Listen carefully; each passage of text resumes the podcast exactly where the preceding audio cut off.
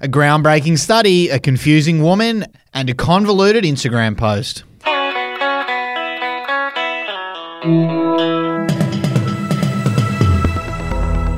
Hey, this is Effie Bateman, and this is your Daily Betoota for Monday, the 19th of June. Hello, hope you had a good weekend. Uh, whether you were working, taking it off, on holiday somewhere, it is great to be with you once again and uh, great to have your company. Well, kicking off and economics, just horoscopes for nerds born into wealthy families. Yeah, that's right. South Betoota Polytechnic's anthropological faculty has made public a landmark study which found that economics is simply just horoscopes for rich nerds. The 242 page paper confirmed that the science of economics is actually just as scientific as astrology.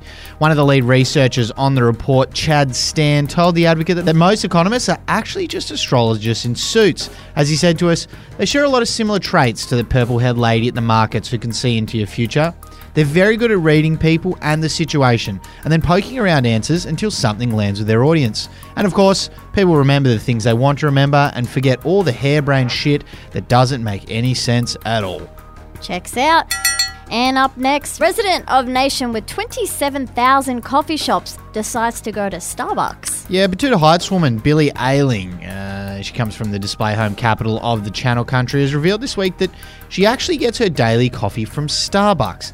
That comes despite being the resident of a country with over 27,000 coffee shops and cafe, where you can pretty much get a decent coffee at any independent retailer on almost every single street corner in a populated suburb.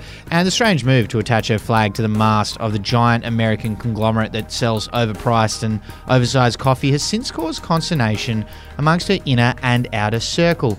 What the fuck?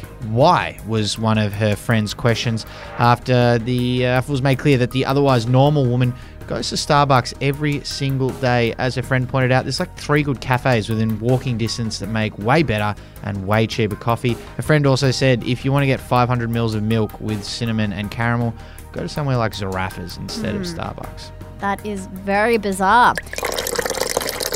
And lastly, glorious. Local man treats himself to a Chippy's cocktail after big afternoon of DIY. Yeah, a Betoota Heights king named Jared Dixon was perched atop his throne in his castle over the weekend.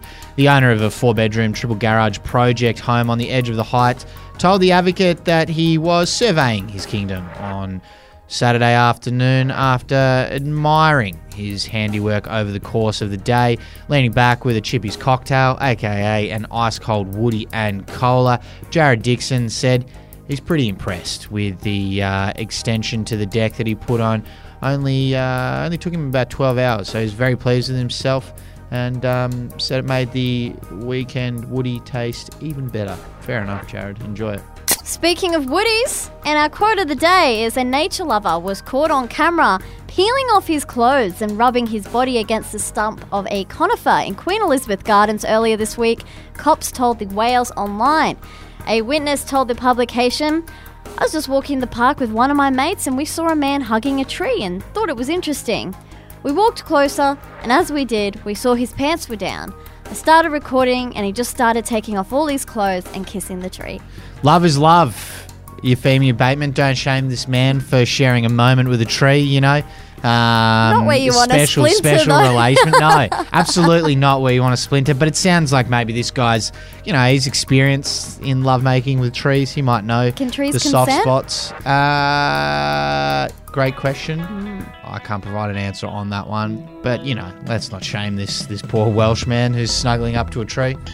anyway, that's just making news for today. See you later. Bye bye. Have a good Monday.